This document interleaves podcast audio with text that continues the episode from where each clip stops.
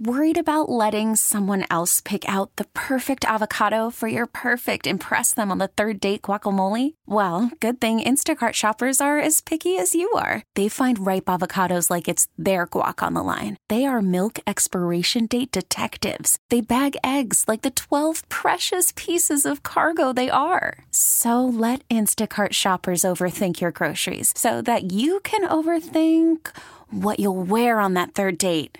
Download the Instacart app to get free delivery on your first three orders while supplies last. Minimum $10 per order, additional term supply. Hey, Rob Bradford here. I have set out on a mission with my good friends at FanDuel to prove what I have known for some time baseball isn't boring.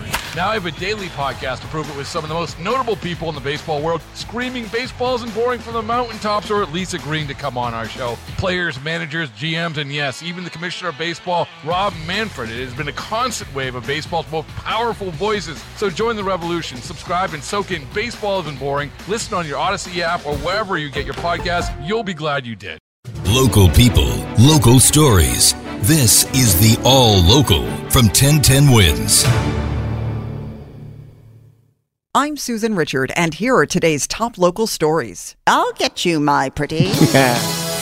It wouldn't be Halloween in the Big Apple without the big parade in the village, which is turning 50 this year. How about that? Let's get a preview live from our Roger Stern. Susan organizers expect 2 million spectators, making the world's largest Halloween parade. Artistic and producing director Jeanne Fleming says the parade will feature a shattered mirror. It's in 50 different pieces to symbolize the 50 years. Once again, the marchers and floats move up along 6th Avenue from Canal Street to 18th Street, and it will honor those who no longer can march. We're going to be calling forth the spirits of the last 50 years of the parade, but also on that are those lost to COVID, those lost to 9 11.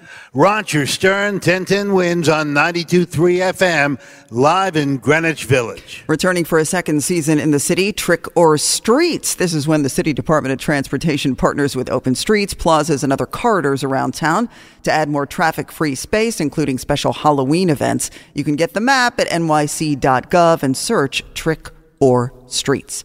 As the Israel Hamas conflict rages on in the Middle East, Governor Hochul to address the rise in hate speech and hate crimes in New York. Last night on CNN, she spoke specifically about the incident at Cornell University, where the school's Center for Jewish Living received threats. We all cherish the rights of freedom of speech and the right to assemble. Absolutely. That is who we are as a country and as also as New Yorkers. But a line has been crossed. Jewish students at Columbia spoke Monday against what they say is the university's failure to protect them. In a statement, the school's president insisted they've been consistently clear that anti Semitism or any other hate speech that violates university rules will not be tolerated. The governor, meantime, has directed state police to increase security on college campuses.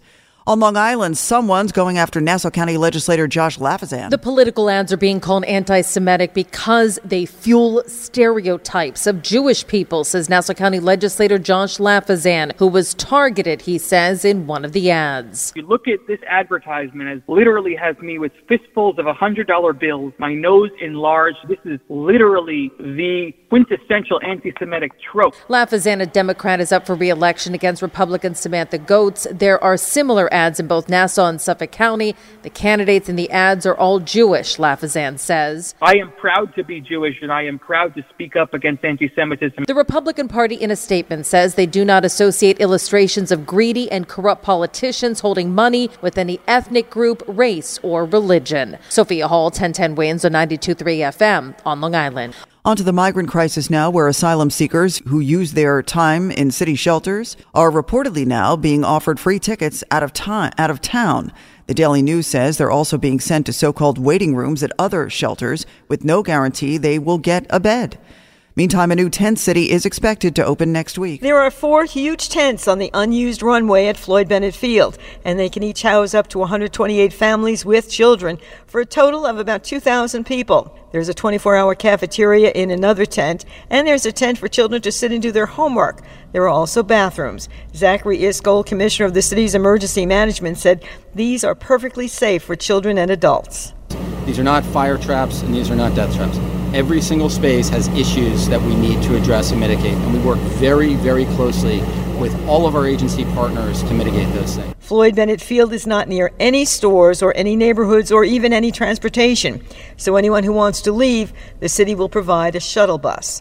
Carol D'Auria, 1010 wins at 92.3 FM at Floyd Bennett Field. Hey, a reminder to keep your pets safe this Halloween. Marlon Roberts, Executive Director of Best Friends Animal Society's Adoption Center in Soho. Some of those tips that you can follow to make it fright free is using caution when answering the doors for trick or treaters. Some of those tips that you can follow to make it fright free is using caution when answering the doors for trick or treaters.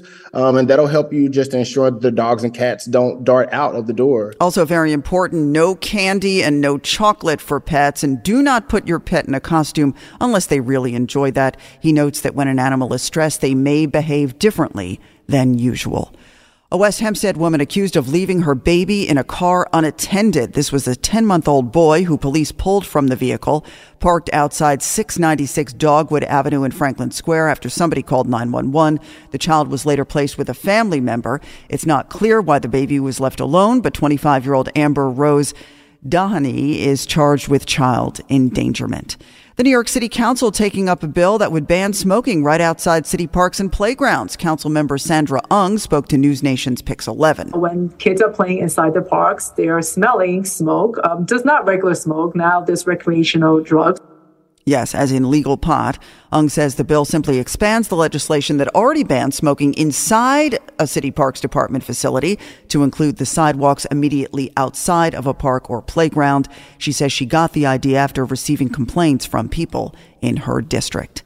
Thanks for listening to the All Local from 1010 Wins. And for the latest news, traffic, and weather, tune to 1010 Wins, visit 1010wins.com, or download the Audacy app to take us wherever you go.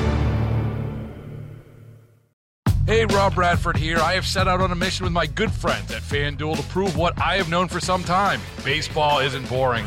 Now I have a daily podcast to prove it with some of the most notable people in the baseball world screaming baseball isn't boring from the mountaintops or at least agreeing to come on our show. Players, managers, GMs, and yes, even the commissioner of baseball, Rob Manfred. It has been a constant wave of baseball's most powerful voices. So join the revolution, subscribe, and soak in Baseball Isn't Boring. Listen on your Audacy app or wherever you get your podcast. You'll be glad you did.